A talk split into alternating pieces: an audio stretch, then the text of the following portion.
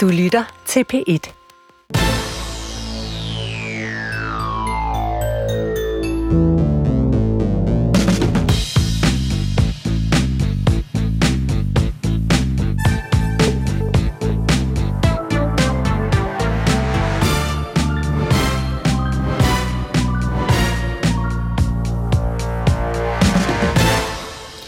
Goddag og velkommen, Claus Hjort Frederiksen. Mange tak. Du skulle lige have en tår kaffe der. Ja. Det øh, var en formiddag lige før jul i 2021, at du blev mødt af to øh, petfolk på vejen uden for din øh, bopæl, da du kom hjem. De fortalte dig, at du ville blive sigtet for at røbe statshemmeligheder. Siden blev du tiltalt, men onsdag i den her uge, knap to år senere, ja, der blev sagen så øh, frafaldet. Er du en lettet mand i dag, Claus Hjort? Ja, det er jeg. Øh, og øh, to, de to år har jo været rimelig belastende for mig og min, min, min familie, fordi at være sigtet for, eller tiltalt for noget, der kan give 12 års fængsel, det er jo ikke hverdagskost, så det har været hårdt. Har du så øh, nået at fejre, at sagen nu er lukket? Har du, har du nået at spise en sportslagkage, for eksempel? Det ved jeg, du elsker.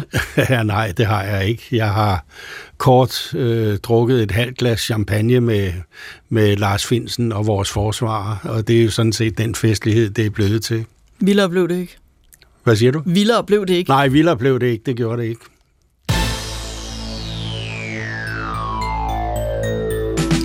Der gik et sus gennem nyhedsredaktioner landet over, og breaking-bjælker og notifikationer gik amok, da det onsdag eftermiddag blev kendt, at de spektakulære sager imod Claus Hjort Frederiksen og den tidligere spionchef Lars Finsen blev droppet.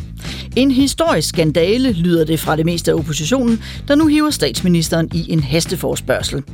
Regeringen bebudede eller straks, at den undersøgelseskommission, der allerede er nedsat, får udvidet sit kommissorium, så der også åbnes for at undersøge, om der er varetaget usaglige hensyn, som justitsministeren formulerer det.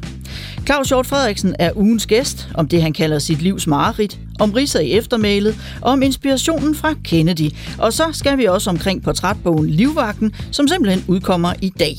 12 er åben, så har du et spørgsmål, så skriv en sms og send den til 1212. Mit navn er Pia Røn. Velkommen til.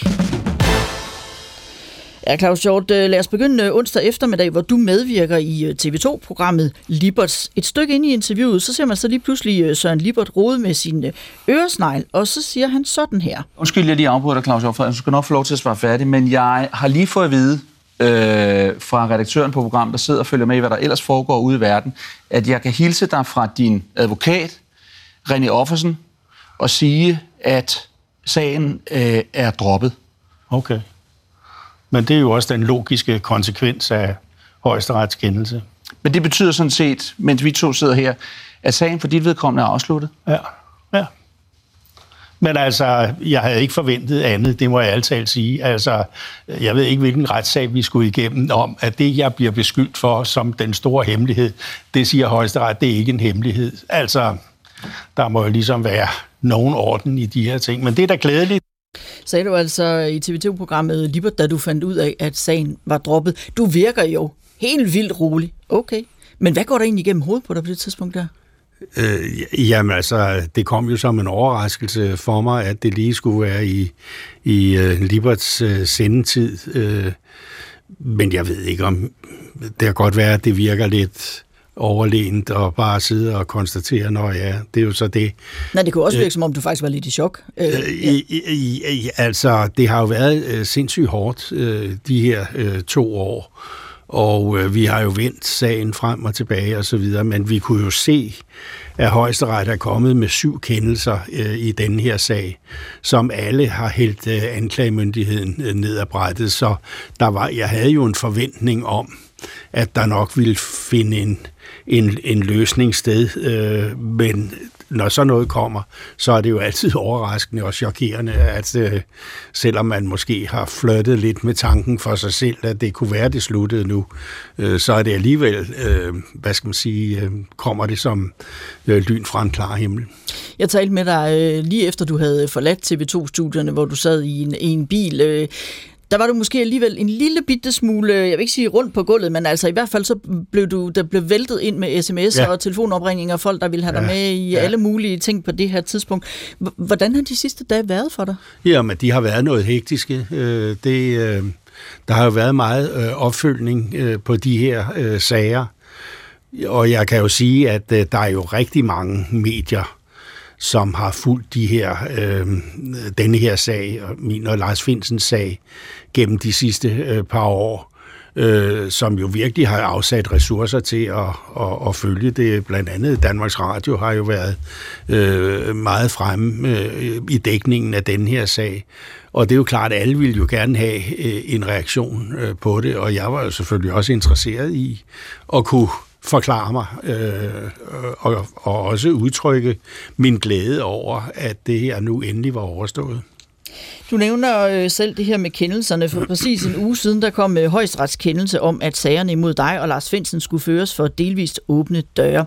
Højesteret øh, omgjorde altså både byrettens og landsrettens afgørelser om lukkede døre i sagerne.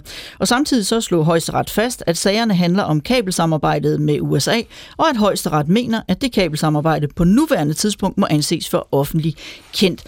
Der, da den kendelse kommer øh, fredag, tænker du så, nu begynder det faktisk virkelig at lysne? Ja, det gør jeg. Altså, fordi det har været utrolig klare kendelser, øh, højesteret øh, er, er, er kommet med. Fordi det, der har været... Altså, jeg er jo mangeårig øh, politiker, og det, der... Øh, og i øvrigt jurist. Ja, jo. Øh, men det, der har været ekstremt vanskeligt i den her sag, det er jo, når man rejser en kritik af regeringen, så får man bare at vide, at det er hemmeligt. Altså normalt, når man er politiker og kritiserer øh, en regering eller et, nogen andre, øh, jamen så svarer de igen, øh, og, og der er sådan en, en diskussion. Men lige præcis på det her område, der står man bare øh, og kigger lige ind i en væg, fordi øh, ingen, ingen vil sige noget. Og det er, øh, det synes jeg er, er, er ret, det, det er ret svært øh, at håndtere. Men jeg må jo sige, at jeg besluttede meget hurtigt efter min sigtelse at gå ud og tale vidt og bredt øh, om, hvad det her handlede om. Øh, fordi øh, nu har jeg jo været minister i 14 år, og jeg har deltaget i utallige rådsmøder i Bryssel. Jeg har deltaget i NATO-møder. Jeg har deltaget i bilaterale møder med øh, ministre øh, rundt omkring øh, i Europa og i USA. Øh, og øh, det, der fremkom, når man bliver sigtet, det er bare, at man er sigtet for at overtræde straffelovens paragraf 109 med en straframme på 12 år. Og der var min tanke, hvad skal alle de mennesker, som jeg kender rundt omkring i landet, hvad skal de tænke? Har ham der gjort, øh, har han solgt øh, hemmelige papirer til russerne, til kineserne, øh, og derfor havde jeg desperat behov for at kaste mig ud i at forklare, at det jeg er sigtet for, det er øh, fem øh, interviews i nogle aviser og, og i øh, to tv-programmer. Deadline og Libert. Ja, Deadline og Libert, ikke? Fordi øh, det skulle ligesom sige, okay, øh, så mere alvorligt er det altså ikke. Og, og, og, og, og det, der, der kan man selvfølgelig sige, at jeg overtrådte jo øh, sådan set reglerne, øh, fordi jeg må jo slet ikke sige noget øh, om de her ting, men for mig var det bare vigtigt, at verden fik at vide, og mine tidligere kolleger fik at vide, øh, okay, det er nogle interviews, han har givet. Udover kendelsen, øh, som højesteret kom med i fredag, som de delvist åbne døre, så afgav retten også den 12. oktober en kendelse, som har betydning for øh, den beslutning, vi ser her onsdag om at frafalde sagen øh, mod dig og Lars Finsen. Den 12. oktober, der siger højesteret nemlig, at øh, du og Finsen øh, skal have anklageskriftet og retsbøgerne udleveret, altså så I kan tage det med hjem. Indtil nu har I kunne læse det ved jeres advokat under lukket forhold. Øh, og det finder Forsvarets efterretningstjeneste ikke betryggende, fordi det er klassificerede oplysninger, som vil kunne blive spredt spredt, siger man. Lad os lige øh, høre, hvordan øh, statsadvokat Jakob Bauer Nielsen forklarede det forleden. Højesteret afsagde en række kendelser her den 12. oktober, som i princippet betyder, at de tiltalte har lov til at få udleveret oplysninger uden krav til, hvordan de bliver opbevaret, men også hvem der har adgang til dem. Og det har vi forelagt for, for efterretningstjenesterne, som altså er kommet til den konklusion, at øh, det ikke længere er øh, kan man sige, muligt at gennemføre eller fremlægge oplysningerne, fordi at det simpelthen medfører en for stor risiko for spredning af oplysningerne. Og i og med, at vi ikke kan fremlægge de højt klassificerede oplysninger, der ligger til grund for tiltalen, så øh, har vi ikke mulighed for at føre øh, det fornødne bevis, og derfor så skal sagerne sluttes. Anklagemyndigheden øh, skriver også øh, en videre i pressemeddelelsen, at det efter højesterets kendelser i praksis vil være særdeles vanskeligt at retsforfølge personer for brud på tavshedspligt, hvis de tavshedsbelagte oplysninger har en tilstrækkelig alvorlig karakter og derfor ikke kan lægges frem. Konsekvensen er, står der, at det de facto vil være straffrit at bryde sin tavshedspligt i sager af den karakter. Hvad siger du som øh, gammel forsvarsminister til det? Jamen, det er det rene vrøvl. Altså, fordi det højesteret siger her, det er, det er ikke en hemmelighed. Det er almen viden. Og derfor kan man jo ikke drage den konklusion, at hvis nogen bryder øh, øh, tavshedspligten, øh, at, at, at så er de straffri. Altså, jeg synes, det er helt skandaløst, at øh, anklagemyndigheden øh, kører i byen med sådan noget. Øh, havde jeg, der, der kunne jo havde, godt være andre oplysninger i, i, i øh, de ting, som du kan tage med hjem, eller som Finsten kan tage med hjem, ud over kabelsamarbejdet. Der kunne vel godt være andet, som kompromitterede nogle udenlandske agenter? Jo, eller det, det kan der selvfølgelig. Men, men det er lidt en, hvad skal man sige, de har brug for at ikke tabe ansigt, og derfor kører de så den her linje med, øh, at øh, så kommer der hemmelige oplysninger frem. Højesteret anviste jo faktisk i sin øh, afgørelse her øh, forleden dag en vej til, at det godt kunne lade sig gøre med delvis åbne, delvis lukkede døre. Det kan jo være, hvis man øh, vil diskutere den tekniske indretning af det her øh, kabelsamarbejde, øh, hvordan det er, jamen så kunne man lukke dørene. Øh, men altså bare det, at det handler om kabelsamarbejdet, gør jo, at man kunne snilt øh, navigere øh, i retten øh, med, med, med delvis lukkede, delvis åbne døre. Så altså for mig er det bare en måde, de, de vil ligesom prøve at, at øh, skjule deres totale katastrofe i den her sag. På øh, baggrund af anklagemyndighedens indstilling om at frafalde sagen mod dig og Lars Finsen og begrundelsen om, at man altså ikke kan føre beviser under de forhold, der er, så ønsker justitsminister Peter Hummelgaard, at det skal undersøges, om der kan foretages en lovændring. Nu skal du høre, hvad han sagde i øh, P1 Morgen i går. Jeg og, og regeringen mener, at vi i Danmark står i en situation med den retstilstand, der er skabt, hvor det kan være meget vanskeligt for anklagemyndigheden at føre sager om brud på tavshedspligt i sager om landets mest fortrolige oplysninger. Og uafhængigt af de konkrete sager, så er det altså øh, efter regeringens opfattelse, øh, at det ikke er en holdbar retstilstand. Sagde altså justitsminister Peter Hummelgaard. Hvad mener du om, at justitsministeren siger, der må en lovændring øh, Altså, jeg, jeg forstår ikke rigtig hele den der øh, diskussion, fordi hvis man overtræder sin, sin tavshedspligt, øh, jamen så øh, kan man straffes, øh, og det kan man jo også øh, nu. Sagen er bare, at jeg har ikke overtrådt øh, min tavshedspligt, fordi som højesteret siger, det var almindeligt kendt, det her øh, kabelsamarbejde. I hvert fald på nuværende tidspunkt. jo, jo. Øh, men altså, hvis, hvis det er sådan, at at øh, regeringen ønsker, eller justitsministeren ønsker, at mørklægge yderligere omkring sager af den her karakter, øh, så vil jeg godt nok sige, at mine erfaringer siger mig, at øh, det skal man nok ikke bevæge sig ind på. I forhold til det med lovændringen, der kan jeg lige sige, at øh, der får du støtte af flere eksperter på området, som også er stærkt kritiske over for justitsministerens ønske. De kan simpelthen ikke se noget behov for at lave ny om- lovgivning på området. Det kan man læse på forsiden af politikken i dag, på forsiden af Berlingske og på forsiden af Information.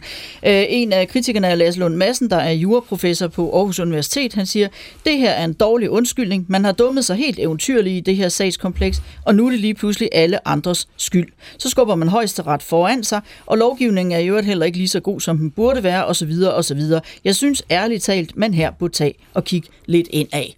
Jeg går ud fra, at du er enig. Jeg deler fuldstændig øh, den opfattelse. Og det, man burde gøre, det er jo, at man må se på, hvor, hvorfor startede vi denne her sag? Altså, øh, vi er jo tilbage i, i øh, øh, august øh, 20, øh, hvor øh, man så hjemsender ledelsen af FE. Øh, man tillader, at tilsynet med efterretningstjenester udsender en pressemeddelelse, som peger på det her øh, kabelsamarbejde. Der vil en hver fornuftig regering, når det handler om Danmarks forhold til udlandet, øh, vil jo sige, Mette Frederiksen vil jo sige, øh, til dommer Kistrup fra, fra tilsynet, vi kan forstå, i har meget alvorlige anklager mod øh, forsvarets øh, efterretningstjeneste. det tager jeg meget alvorligt, og jeg skal love, jeg skal garantere, at hver en sten vil blive vendt i denne sag. Men I udsender ikke den pressemeddelelse. Altså den der meget opsigtsvækkende pressemeddelelse, ja. som uh, forsvarsministeren... Og I hjemsender ikke øh, øh FE's øh, ledelse. Det skal vi nok ordne på en anden måde. Så kunne det være ordnet, og så kunne man sige til Lars Finsen, hvis man havde fundet, at det var meget alvorligt. Øh, ved du hvad, Lars, vi... Øh, Øh, vi vil ikke længere have dig som øh, chef for Forsvarets efterretningstjeneste. Vi finder et nyt job til dig. Du får samme løn, du får samme pension, øh, men du skal ikke møde på kontoret i morgen. Så vil vi have diskuteret i en uges tid. Blev han fyret, eller øh, gik han selv, eller hvad? Og så vil den sag være ude af verden. Øh, men i stedet har regeringen valgt den grovest mulige fremgangsmåde, man kan anvende i den her sag. Og, og, og, og derfor burde man se ind af og sige, jamen handlede vi, vi rigtigt? Øh, og der er jo netop en grund til, at det her kapitel om landsforræderi, landskadelig virksomhed osv., at det er justitsministeren, der øh, skal rejse øh, tiltalen. Det er jo netop for, at man kan lave en samlet vurdering af, tjener det Danmarks interesser, at det her bliver øh, lagt frem øh, i, i offentligheden og diskuteret, eller skal vi lige klare det stille og roligt? Og det er jo den overvejelse, jeg håber, øh, at der kommer ud af den her sag, at øh, fremtidige regeringer øh, ikke lige så hovedløst bare kaster sig ud i det, fordi det er jo paradoxalt, når vi ser i dag, at øh, der er jo ingen af os, der har hørt så meget om efterretningstjeneste og øh, kilder og arbejdsmetoder som nu. Altså, øh, så hvis det havde været et oprigtigt ønske fra regeringen, at det her skulle gå så stille øh, som muligt, jamen så skulle de bare have valgt en anden fremgangsmåde. Og for bare lige at opsummere, opsummere at det er netop den her hjemsendelse af FE-folk, øh, som gør, at du bliver så edderspændt rasende, at du blander dig i det hele. Øh, lad os lige øh, spole tilbage til den her uge, fordi knap var nyheden om, at øh, sagerne nu var blevet lukket, øh, knap var den nyhed ude, før de politiske reaktioner stod i kø. Det her udstiller jo fuldstændig den inkompetence til at lede Danmark, som Mette Frederiksen og hendes regering lægger for dagen. Det stiller spørgsmål øh, også ved den kontrol, vi har med efterretningstjenesterne, og særligt jo også til toppen, altså til regeringstoppen. Det skal endevendes, kuglegraves, kald det hvad du vil. Vi skal have fundet ud af, hvem tog de beslutninger. Hvad er det for en måde at behandle både Lars Finsen og Claus Hjort på? Man har trukket dem igennem sølet. Hvis ikke det er en skandale, så ved jeg simpelthen ikke, hvad det er. Nu vil oppositionen øh, have statsminister Mette Frederiksen i en hasteforspørgsel. Hvad kan du bruge det til? Jamen altså, naturligt er der jo en interesse i, øh, på Christiansborg for at få, få afdækket øh, det, de her forløb. Så det betragter jeg som en, en selvfølge, at det, det nu vækker øh, politisk interesse. Hvad er det egentlig, der er foregået? Hvem har truffet hvilke øh, beslutninger? Fordi det, det, jeg har mødt det er jo, at der er ingen ministre, der har noget med den her sag at gøre. Altså, Nick Hækkerup, han kaldte sig selv et gummistempel. Ja, og det, ikke det? Det, det, det ved jeg jo ikke, men udtrykket dækker jo i hvert fald over, at der ikke, han har ikke været indblandet i en sagsbehandling øh, omkring øh, den her sag. Og der fulgte øh, Tesfaye og Peter Hummelgaard jo i fodspor, og jeg har jo selv oplevet, hvordan i en pause i Europa øh, eller Udenrigspolitisk Nævn, at Mette Frederiksen kommer over til mig og siger, øh, Claus, du skal bare vide, jeg har ikke noget med den her sag at gøre.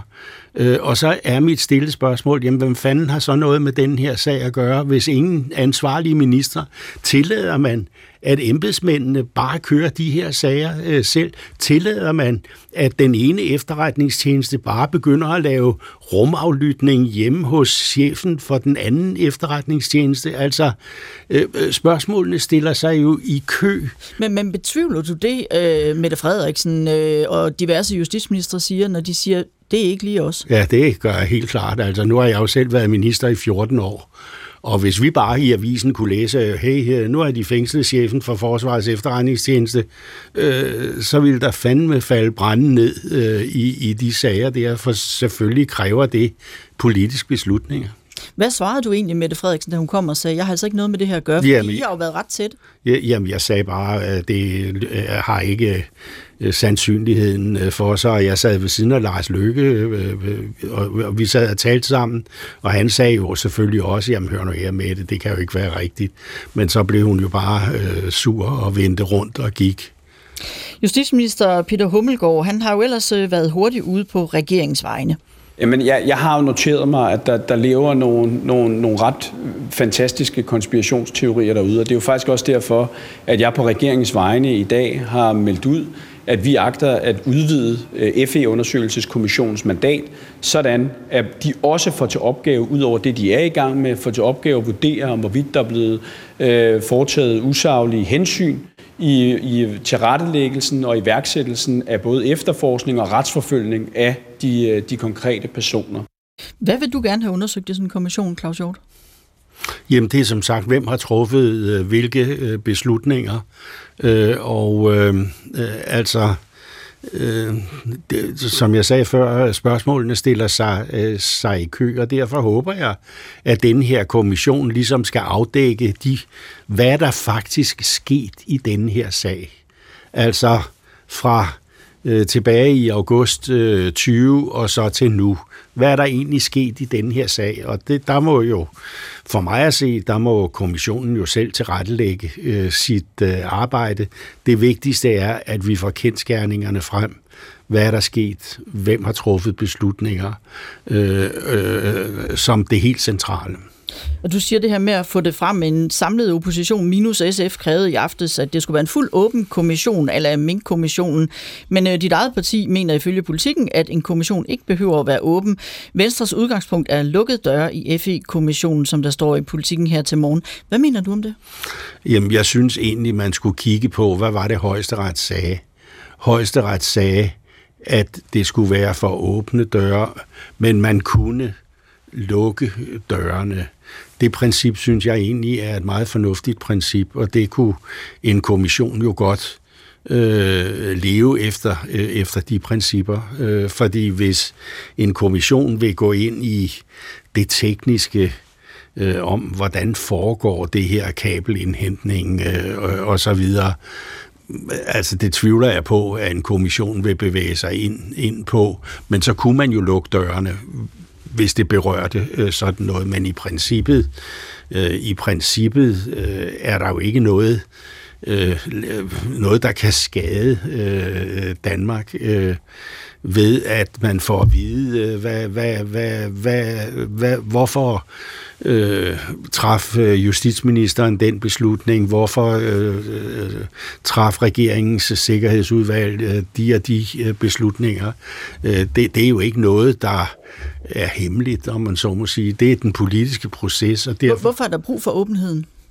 Jamen, det er, vores retspleje øh, hviler jo øh, på, på åbenhed, øh, og det har jo været øh, altså en, en unormal ting. Øh, nu nævnte du selv før, at vi, vi kunne ikke få øh, udleveret anklageskriftet. Vi kunne heller ikke få udleveret dommen til sin tid, fordi den, den vil være hemmelig, og det er jo det, højesteret nu har slået fast, at øh, altså, der gælder der gælder åbenhed øh, i, i retsplejen, og med den kendelse, som øh, højesteret øh, kom med her forleden dag, der ville det jo være, øh, øh, der, der, der skal anklageskriftet jo læses op, øh, når sagen kommer, så, så hele verden kan vide, altså hvad er det, øh, manden er, er, er, er tiltalt for. Lad os lige tage fat i det der øh, Hummelgaard, han siger med, øh, at der er nogle ret fantastiske konspirationsteorier, der lever derude. Det har han jo gentaget flere gange siden. Hvad, hvad er det dig, der konspirerer? Jamen, jeg er også lidt farvet over øh, den sprogbrug, øh, øh, han har omkring øh, den her sag. Det er jo for mig at se fuldt legitime spørgsmål, øh, der bliver øh, rejst øh, om, omkring forløbet i den her sag, og øh, han ønsker så at og ligesom fordreje øh, virkeligheden til at kalde det øh, konspirationsteorier. Øh, der er rejst det her spørgsmål, hvad er Mette Frederiksens rolle, hvad er Barbara Bertelsens rolle, hvad er de forskellige justitsministers øh, rolle, hvad, hvad foregår der i anklagemyndigheden osv.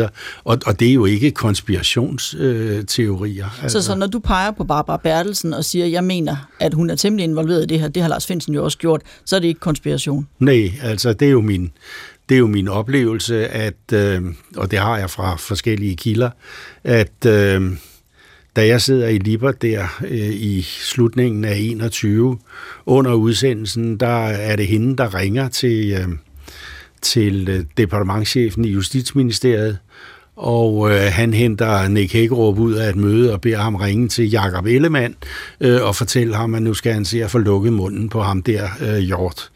Øh, øh, så for mig er det jo ikke en, en konspirationsteori. Øh, det er et forløb, der øh, er, er, er afdækket, og jeg, og jeg synes, det er lidt, altså, det er lidt uselt øh, for øh, justitsministeren at bare begynde at kalde det øh, konspirationsteorier. Altså, men, men Barbara Bertelsen kunne jo godt have, have gjort det her som en, havde nær sagt, venlig henstilling øh, til din øh, det kan jo være, men formand, det... uden at det på en eller anden måde, at, at, uden at hun er inde og blande sig i anklagemyndighedens arbejde. Øh, nej, men altså det, der så er forløbet, jeg har jo så set, hvad dokumenter, der ligger i min sag, og der ligger ingen dokumenter før efter at Barbara Bertelsen øh, har rejst den her ting. Så min sag er jo, øh, hvad skal man sige, den bygger ikke på, som alle andre sager, at der er foregået en efterforskning og en, og, og, og, og en behandling af sagen, og at man så fra øh, embedsmændenes side øh, indstiller til chefen for øh, PET eller for FE eller hvad, hvad det nu er, øh, at øh, at der er noget, der ham Hjort øh, har lavet. Der er ikke et papir, det vil sige, der er ikke foregået nogen efterforskning i næsten halvandet år, hvor jeg har gået rundt og sagt det samme. Men efter den samtale med med øh, departementchefen i, i, i i Justitsministeriet, så kommer der så øh, papirer i sagen, fordi så skriver øh, øh, øh, anklagemyndigheden til øh, PET eller til FE, om det er hemmeligt, det ham Hjort øh, render rundt, øh, rundt og siger. Så jeg kan jo se, at der ikke fundet nogen sagsbehandling sted, før øh, Barbara Bertelsen øh, ringer. Og det er jo det, der får mig til at sige, øh, jamen så øh, må det være noget øh, politisk, øh, der er, har fundet sted. I det jeg jo ikke tror, at Barbara Bertelsen kan tage sådan nogle skridt, uden lige at klire det med, med statsministeren. Altså... Nej, nej, for jeg tænker også, når du peger på Barbara Bertelsen, der har vi jo en embedsmand, som ikke lige er i stand til at svare igen. Og hun er ellers ret flittig til at sende sms'er og grove beskeder ud i, i verden, så det ved jeg nu ikke, hvad jeg skal sige til. Men hun kan jo ikke stå her og svare for sig. Nej, det kan hun jo ikke. Så det er okay, tænker du, så må man godt pege på hende alligevel? Ja, fordi jeg har alle de her øh, ting, der peger på, at det er hende, der startede sagen mod mig. Øh, du har jo tidligere sagt, Claus Hjort, at du hellere vil have en øh, fuldblåen retssag end et tiltalefrafald. Det kan jeg huske, du sagde, da du øh, var ugens gæst lige efter, du havde fået sikkelsen. Og det sagde du, fordi du gerne vil have muligheden for at kunne forsvare dig og blive frifundet, sagde du dengang. Den mulighed, den får du så ikke nu. Øhm, er du egentlig trist over det, eller er du bare glad for, nu er det her kapitel lukket? ja, ja til det, du siger, at nu, nu er den her sag lukket, men jeg føler jo også, at i og med, at højesteret er kommet med den meget, meget klare kendelse, at det, øh, at vi har et kabelsamarbejde med USA, var almen kendt, og derfor ikke en hemmelighed. Det er ligesom, øh, hvad skal man sige, øh, renser mig.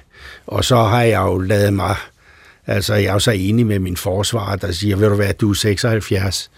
Øhm, øh, vil du virkelig tilbringe de næste par år ved at gå ind og ud af, af retssale? Øh, så øh, han siger, at du skal bare slå til, hvis, hvis øh, den her sag øh, afsluttes. Og det har jeg jo ligesom gået og tænkt øh, lidt over, selvom mit fightergen jo siger, øh, at øh, man, man skulle tage kampen op, men altså øh, gider jeg, øh, orker jeg øh, de næste tre år øh, og, og, og ligge og køre øh, retssager, så er 79 i den tid. Altså, det, det tror jeg at øh, er en fornuftig øh, konklusion, han drager.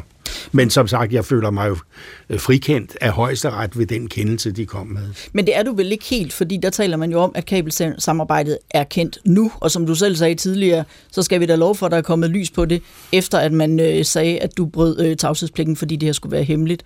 Jo, men tilbage er bare, at vi har jo til højesteret lavet et, et, øh, et, et, et øh, papir, øh, hvor vi dokumenterer, hvor mange gange det har været nævnt øh, i pressen, øh, øh, siden Snowden lækkede det her. Så jeg mener sådan set også, at øh, jeg er dækket ind ved at kunne sandsynliggøre, at det var almen kendt, også på det tidspunkt, hvor jeg sagde det. Føler du egentlig, at øh, du selv sådan mentalt kan lukke kapitlet nu? Altså har du sådan en, hvor du tænker, nu laver jeg de her interviews, og så er det slut, så gider jeg aldrig have noget med det at gøre igen? Eller hvordan? Øh, nej, jeg tror ikke, man om så noget dramatisk noget, som, som jeg og Lars har været, været ude for, at det er noget, man bare øh, glemmer. Altså, det vil hele tiden øh, fylde meget øh, for mig. Øh, men det er jo klart, at det skal jo ikke dominere øh, resten øh, af mit liv, øh, øh, den her sag. Da du sidste år fyldte 75, der holdt øh, Anders Fogh Rasmussen en tale ved din fødselsdag. Han sagde, at han var fortrøstningsfuld i forhold til sagen imod dig. Men skulle du nu alligevel blive henvist til en celle med gratis kost og logi, som Fogh formulerer det, så har han en idé. Jeg citerer her fra Anders Fogh Rasmussens fødselsdagstale til dig. Hans idé er, at kammerherre generalkonsul Fritz Schur kontakter Kriminalforsorgen med henblik på en særlig ordning. Jeg vil foreslå, at kokkene på Christiansholm får adgang til Horserød, så de med regelmæssig mellemrum kan tilberede en festlig middag som i aften. Til gengæld lover vi så, skriver Anders Fogh Rasmussen, at aflægge regelmæssige besøg for sammen med dig at evaluere verdenssituationen og udtrykke vores vemodighed over de faghoveder, slapsvanse, skvaderhoveder og socialdemokrater, som har bragt os i denne situation, sagde altså Anders Fogh Rasmussen ved din øh, 75-års fødselsdag. Hvad betyder det egentlig for dig, at du nu ved, at du ikke skal i fængsel? Jamen, det er da, da en, kæmpe, en kæmpe ledelse. Uh, altså, jeg må sige, at mi, mi, det sidste år har jo været uh, meget, meget belastende øh, for mig. Dels er min kone jo uh, flyttet på plejehjem, fordi hun uh, har Alzheimer's i alvorlig grad. Og, hun, hun ved faktisk ikke engang alt det, der er sket her, fordi det har Nej, hun fordi da hun boede hjemme, da, da hun stadig var hjemme, øh, og den her sag startede, når jeg så, så sad vi jo og så øh, fjernsyn, øh, tv-avis, øh, så kunne øh, lige så snart mit billede dukkede op om den her sag, så begyndte jeg jo hektisk at tale til hende og distrahere hende, fordi jeg tænkte, puha, det, det er ikke så godt. Men det gik meget hurtigt op for mig, det sagde hende jo ingenting. Altså, øh, så... Øh, havde det været nogle år tidligere, hvor hun øh, ikke var så hårdt ramt af det der Alzheimer, så var hun jo nærmest død af skræk over, at jeg øh, skulle øh, i fængsel i, i, i 12 år. Altså. Og så er der jo sket det, at for et år siden, der holdt min søns nyre op med at fungere, øh, og øh, han har ligget i dialyse øh, lige siden, og venter jo på en transplantation, så jeg har jo ligesom haft hvad skal man sige, nok at kæmpe med øh, det sidste års tid. I forhold til din hustru, I har jo været sammen nærmest altid. Hvad har det egentlig betydet for dig? Fordi hun har jo også været meget engageret i din politiske karriere og ja. skilt ud, når hun synes, Venstre gjorde ja, noget forkert, ja, ja. regnet øh, gennemsnitsmeningsmålinger ud og sådan noget for Anders Rasmussen. Hvad har det egentlig betydet for dig, at du ikke har haft hende ved din side i det, det her år? Jamen, det, det, det, det er jo meget mærkeligt. Øh, da jeg blev sigtet der tilbage i december øh, 21, øh, der boede min kone stadig hjemme og var Alzheimers ramt, men vi klarede det sådan øh, rimelig øh, ok. Øh, øh, nu tabte jeg tråden. Hvad spurgte du om? Øh, hvad det har betydet, at du ikke har øh, haft Nå, ja, som støtte ja, ja, de her men år? der har jeg jo ikke kunne tale med hende øh, om de her sager, og jeg kan huske der i december øh, 21, da betjentene kom der og forkyndte øh, sigtelsen, øh, så sad min kone i sofaen, øh, og, og, og jeg kunne jo ikke bagefter diskutere med hende, øh, puha, og hvad, hvad gør vi nu? Og der gik jeg jo så øh, hele dagen sådan helt alene og rode over det, fordi benene bliver slået totalt væk, væk under en, når man lige bliver konfronteret med, at øh, du, du kan risikere fængsel. Øh, og så var det jo først om aftenen, at jeg ligesom tog mig sammen til at ringe til øh, min tidligere departementchef øh, Thomas Arnkiel, øh, og spurgte ham, ved du hvad, jeg, jeg er blevet sigtet for, for landskadelig virksomhed. Hvad, hvad, hvad, hvad, hvad, hvad, hvad siger du, øh, jeg skal gøre? Så sagde han, ved du hvad, jeg har jo lige været i øh, FE-kommissionen, øh, og der havde jeg en meget, meget dygtig øh, bisider, øh, og jeg ringer til hende, øh, og så ringer hun til dig, øh, og så kan I lige snakke sammen. Og øh, det... Øh, hun ringede, og hun instruerede mig, og jeg fortalte, at jeg var blevet sigtet for overtrædelse af straffeloven, øh, og hun instruerede mig så i, at hvis politiet kommer, så skal du, øh, så skal du straks ringe til mig, og så videre, så videre. Men så sluttede hun samtalen med at sige, men det er mange år siden, jeg har ført egentlige straffesager. Så jeg synes, at øh, jeg vil henvise dig til René Offersen, øh, som er meget dygtig anerkendt øh, på det her område, øh, altså anerkendt øh, advokat. Øh, og René Offersen øh, ringede så til mig, og så aftalte vi, at jeg skulle møde op næste dag. Og han bragte jo så, hvad skal man sige, orden i mit indre kaos øh, over, hvordan skal jeg forholde mig, og hvordan gør man nu, og du er sigtet, og så øh, senere kommer der en tiltale, og alt det der, som øh, jeg, jeg har jo aldrig ligesom beskæftiget mig med, med, med strafferet, øh, mm. øh, og så kom der struktur på det, og så fra at være i en fase, hvor benene var slået væk under en, så gik jeg over i en fase, hvor jeg blev rasende og sagde, nu skal jeg fandme øh, nok fortælle dem, hvordan det her hænger sammen. Ja, fordi øh, du gik jo fra at være i chok til at, som du siger, at blive rasende øh, ja. og gå ud og kæmpe for dit eftermæle. Du har været minister gennem sammenlagt 14 øh, år, du har været folketingsmedlem i mere end 17 år. Øh, lad os lige høre, hvordan øh, politisk kommentator Hans Engel han ser på, hvordan sagen efter hans mening vil påvirke dit eftermæle. Klart, den kommer til at, at, at, at fylde en, en del. Jeg tror nu ikke, den kommer til at overskue overskygge hans betydning for Venstre øh, og, og for dansk politik og for at øh, Danmark kunne have en øh, venstreledet regering igennem øh, 10 år i høj grad byggende også på hans evne til at skabe alliancer øh, og, og udnytte gode øh, relationer øh, til, til, til fordel for regeringen. Jeg tror, at altså, hans betydning for Venstre, udviklingen af Venstre og, og få regeringsårene, det vil alligevel blive det største kapitel. Men det er klart, at denne her sag vil øh, også komme til at fylde meget. Ja, hvad tænker du selv, det kommer til at betyde øh, for dit eftermæle, at den her sag har været der, men nu er droppet? Altså, jeg må jo sige, at jeg har jo mødt en enestående opbakning igennem de her år. Jeg har jo ikke kunne handle i menu, uden at folk er kommet over og slået mig på skulderen og sagt, at vi håber det bedste og så videre. Jeg har mødt helt overvældende, og jeg tænker jo sådan i mit stillesind, det kunne jeg egentlig godt have tænkt mig, mens jeg var folketingsmedlem og på valg.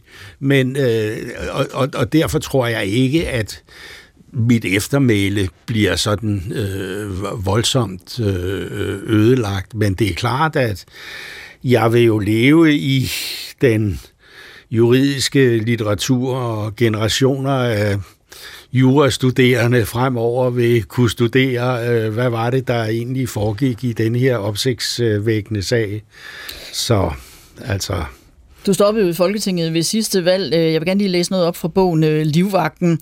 Det er din tidligere rådgiver, Charlotte Jebsen, og hun siger, Claus er nok ikke en af dem, man ser på keramikholdet nede i LOF, men sagen har han, med sagen har han noget at bruge sin tid på. Noget, der indholdsmæssigt fylder dagen.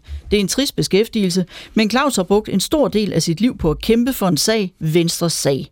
Nu har han så sin egen sag, og han er overbevist om, at han har ret og vil have genrejsning. Det er det, der driver ham og giver hverdagen indhold, og men han som mænd nok kunne have tænkt sig noget mere opmuntrende at tage sig til.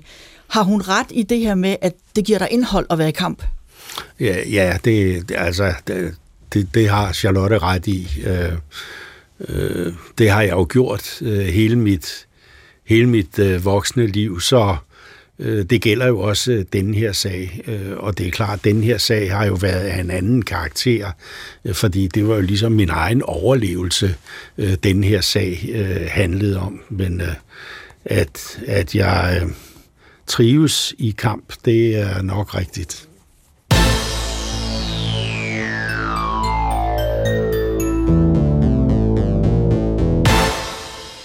Ugens gæst er Claus Hjort Frederiksen, født i 1947, et efterkrigsbarn af den handelsuddannede Nils og barneplejersken Elna. Og selvom øh, det måske ikke lige lå i kortene, at øh, du, Claus Hjort, skulle blive toppolitiker i Venstre, ja, så er du i hvert fald tidligt optaget af frihed. Vi skal tilbage til 1963, hvor du er teenager. Jens Otto Krav er statsminister, og året begynder med, at ungdommen får sin egen radiostation. Godt nytår. Det må være de to ord, der skal bruges i dag, når vi skal erklære musikradioen for åben. Ja, nu kan unge som du, Claus Hjort, høre pigtrådsmusik. musik.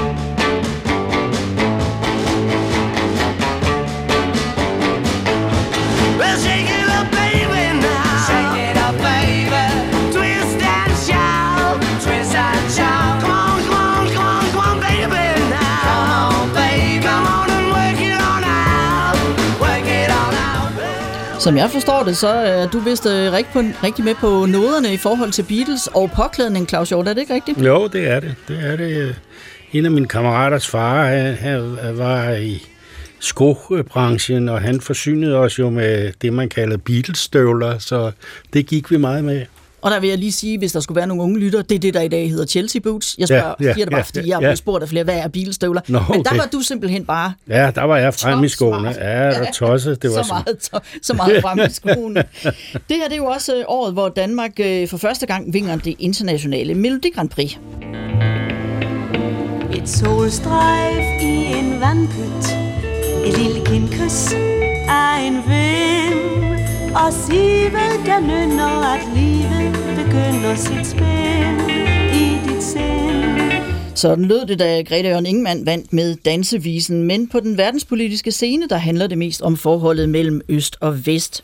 Den røde linje, som er en direkte telefonforbindelse mellem Kreml i Sovjet og det hvide hus i Washington, bliver åbnet for at kunne forhindre krig ved en fejltagelse, som det hedder. Baggrunden for oprettelsen er Kuba-krisen året før, hvor verden frygtede en atomkrig. Og så den 26. juni, der holder den amerikanske præsident John F. Kennedy en tale, som siden bliver voldsomt berømt. Det er en tale i Berlin. The proudest boast is, ich bin ein Berliner. Du ser Ich bin ein Berliner tale sammen med din far. Tag os lige med ind i, stu, i øh, stuen der, Claus Hjort. Hvad, fortæl os, hvordan ser det, hvad, hvad laver I? Men det var jo dybt bevægende øh, dengang Europa var delt af et jerntæppe, der gik ned øh, gennem øh, Europa. Og her var så en ungdommelig øh, amerikansk øh, præsident, der ligesom taler frihedsbudskabet. Øh, og jeg tror, det har gjort stort indtryk på mange i min øh, generation.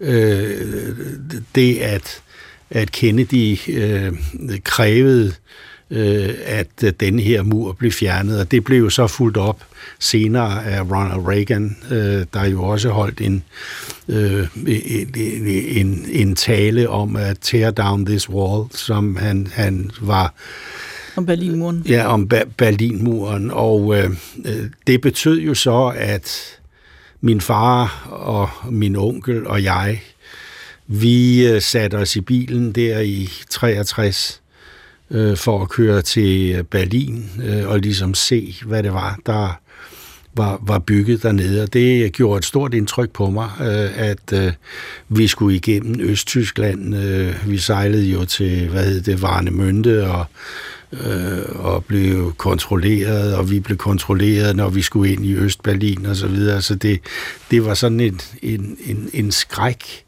øh, forestilling, og det har præget meget af mit, øh, af, af mit liv. Øh, da jeg så øh, studerede, så boede jeg ude på det, der hedder Grønjordskollegiet. Ja, det er jo næsten jeres nabo ja, øh, her i, i, i TV-byen. Det var helt nyt, og der flyttede jeg ind.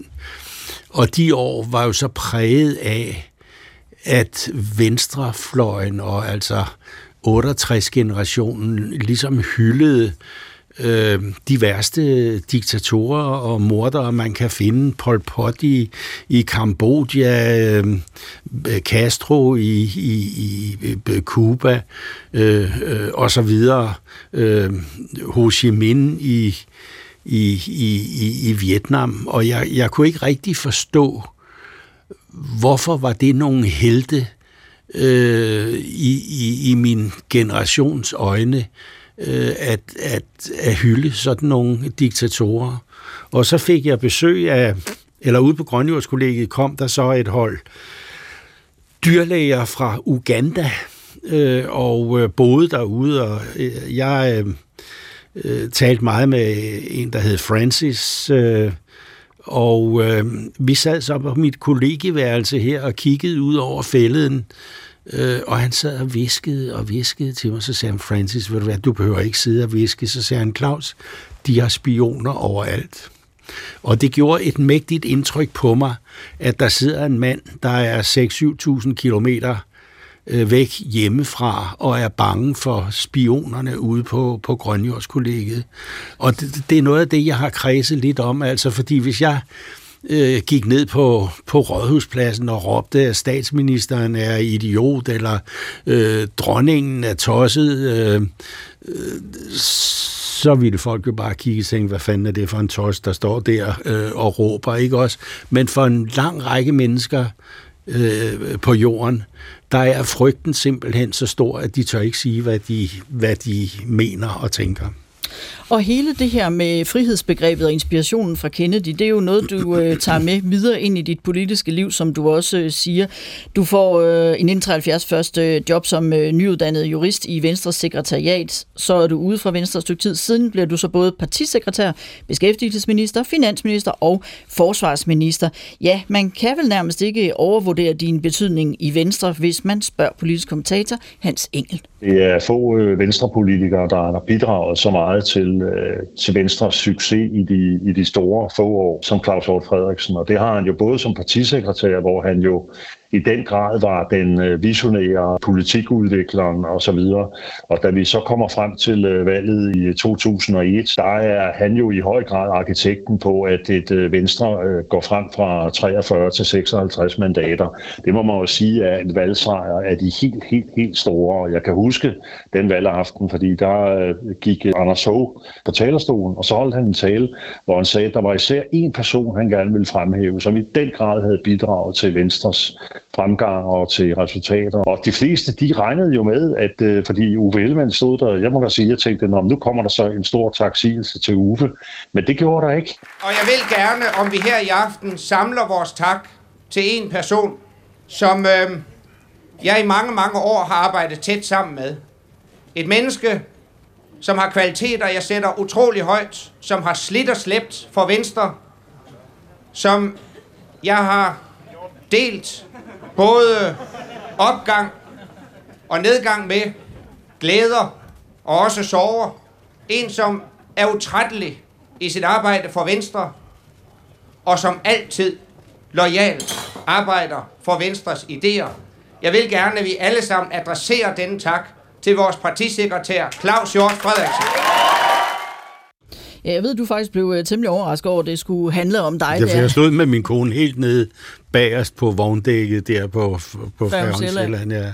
Men når du sådan ser tilbage øh, på et langt liv i politik, og især i Venstre, hvad er du så egentlig mest stolt over? Eller glad for, at du har opnået? Jamen altså, jeg tror, at det, det der arbejde, vi startede under øh, Uffe Ellemann, og så fortsatte Anders Fogh og jeg øh, arbejdet med at hvad skal man sige, modernisere øh, Venstre og drage nogle øh, læresætninger af, hvad vi havde været ude for tidligere, øh, og at vi øh, rejste rundt i alle øh, Venstres øh, foreninger. Og dengang øh, besluttede vi jo, at øh, frem for hvad vi havde gjort i tidligere år, der var vi gået til valg på kæmpe skattelettelser, og ulempen ved kæmpe skattelettelser, det er, at der følger kæmpe besparelser øh, med, øh, og øh, det kunne vi jo se, at øh, det var ikke det var ikke succesfuldt. Der besluttede vi så, at nu ville vi øh, starte med et skattestop, Og det var ud fra den filosofi, at hvis jeg spørger dig, kan du leve til næste år for den samme løn, som du har i år, så vil de allerfleste mennesker sige, ja, det kan jeg godt, men det er måske ikke så, det er ikke så festligt. Og derfor var det en meget slagkraftigt nummer, men det blev betragtet i venstrekredse som det mest slatne, man nogensinde øh, kunne, kunne forestille sig, og derfor tog vi den kamp øh, rundt omkring, så da valget kom i 2001, øh, der var det alment accepteret og Venstres politik. Og I vinder jo så en øh, kæmpe sejr der. Vi skal lige høre Hans Engel en gang til. Man kan jo beskylde Claus Hjort for meget, men han er jo ikke sådan den fødte diplomat. Jeg er ikke sikker på, at han øh, ville have egnet sig til at skulle lede øh, forhandlingerne om fred i Mellemøsten. Altså, altså øh, Jorten er jo, øh, er jo meget direkte og siger tingene meget direkte og kan nogen opleves som, øh, som meget arrogant og, og, og, og sådan meget, meget kontant i det. Der har også været sure perioder, hvor man synes, at hvis, hvis Claus nu bare havde holdt sin kæft, havde vi så fået alt den ballade med Christian Jensen, og havde vi så det og det og det, at han nogle gange har, har meldt ud på en måde meget direkte i forhold til sine partifælder, som så har skabt en masse ballade. Ja, sådan lød det altså. Hans Engel, han sigter jo til den sommer for fire år siden, hvor Lykke var formand, og Christian Jensen var næstformand, og han havde i Berlingske givet udtryk for, at han mente, Lykkes idé om en regering hen over midten var helt forfejlet. Efter det, så gik du i kødet på Jensen og krævede, at han trak sig som næstformand, og efter du så havde gentaget det for rullende kamera, ja, så startede lavinen, der i sidste ende fik både Christian Jensen og Lars Lykke til at trække sig. Ny formand blev Jakob Ellemann, og selvom du ikke længere er medlem af Folketinget, ja, så er du stadigvæk aktiv i Venstre, og det fik øh, Ellemann så at føle, da han stillede sig kritisk over for den politiske linje, som du lige øh, har betegnet nu, øh, om øh, under Anders Fogh Rasmussen og Lars Løkke Rasmussen, en linje, som du i høj grad altså var med til at tegne. Som jeg forstår det, så fik du vist øh, fortalt Ellemann, at man måske skulle afholde sig fra at kritisere øh, en mand som Anders Fogh Rasmussen, der fik over 30 procent af stemmerne og var statsminister i 10 år, når man som venstreleder selv stod med meningsmålinger under 10 procent. Og kort efter det, så øh, trak Ellemann sig så. Øh, den tidligere venstreminister Søren Pind, han har jo øh, været ude den her uge og anklaget dig for at være hovedmanden bag Venstres nedtur. Hvad tænker du om det? Altså, hvor, hvor, hvor stort øh, medansvar har du i Venstres nedtur? Det, det ved jeg ikke, men Søren Pind er jo manisk øh, med det her. Det, den store kontrovers, jeg havde med Søren Pind, det var jo, at øh, han krævede, at der kom en afstemning på Venstres landsmøde om de 10 teser, hvor formålet var at og øh, give Anders Fogh, altså landets statsminister, et nederlag på Venstres øh, landsmøde. Og det er aldeles øh, aldeles uacceptabelt. Nu drejer Søren Pind øh, sin argumentation lidt som om, vi undertrykte den frie debat. Nej, vi undertrykte ikke den frie debat, for du kan mene, at skatten er for høj, du kan mene, at skatten er for lav. Øh, men det Søren Pind ville, var at tilføje Anders få et nederlag på et landsmøde. Så lad mig spørge dig på en anden måde, øh, fordi øh, du siger jo øh, selv i øh, den her nye bog, Livvagten, at du var for, at Venstre skulle gå i regering.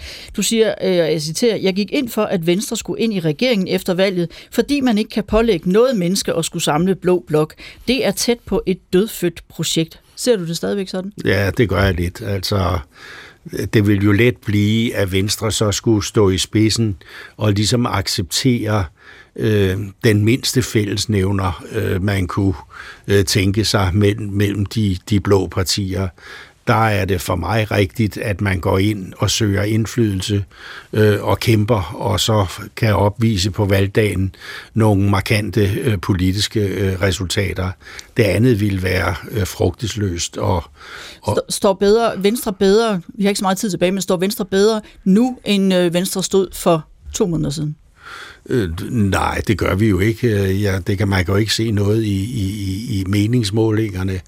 Øh, men man kan sige, at det, der er karakteristisk ved politik i dag, øh, det er jo, der er ligesom ikke nogen fast stok i partierne. Altså hvis vi to havde talt sammen for 10-15 år siden, havde vi jo ikke fantasi til at forestille sig, at de konservative kunne komme under 10 procent øh, i, i, i meningsmålingerne.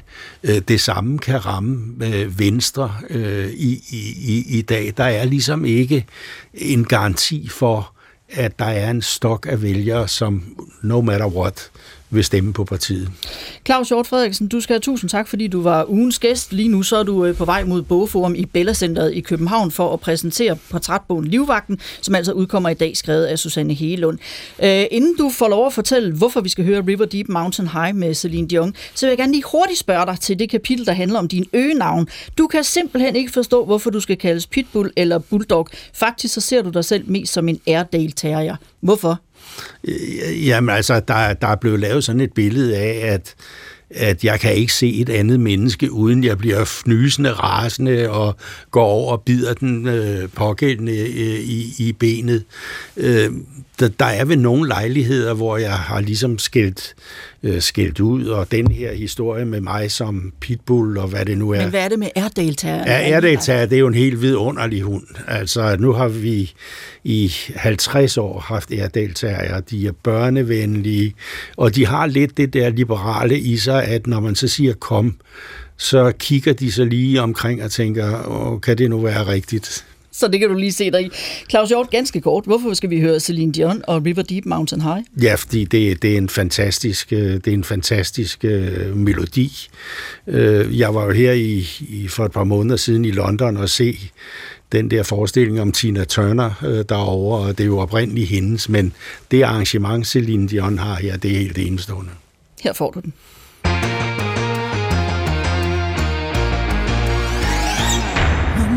was a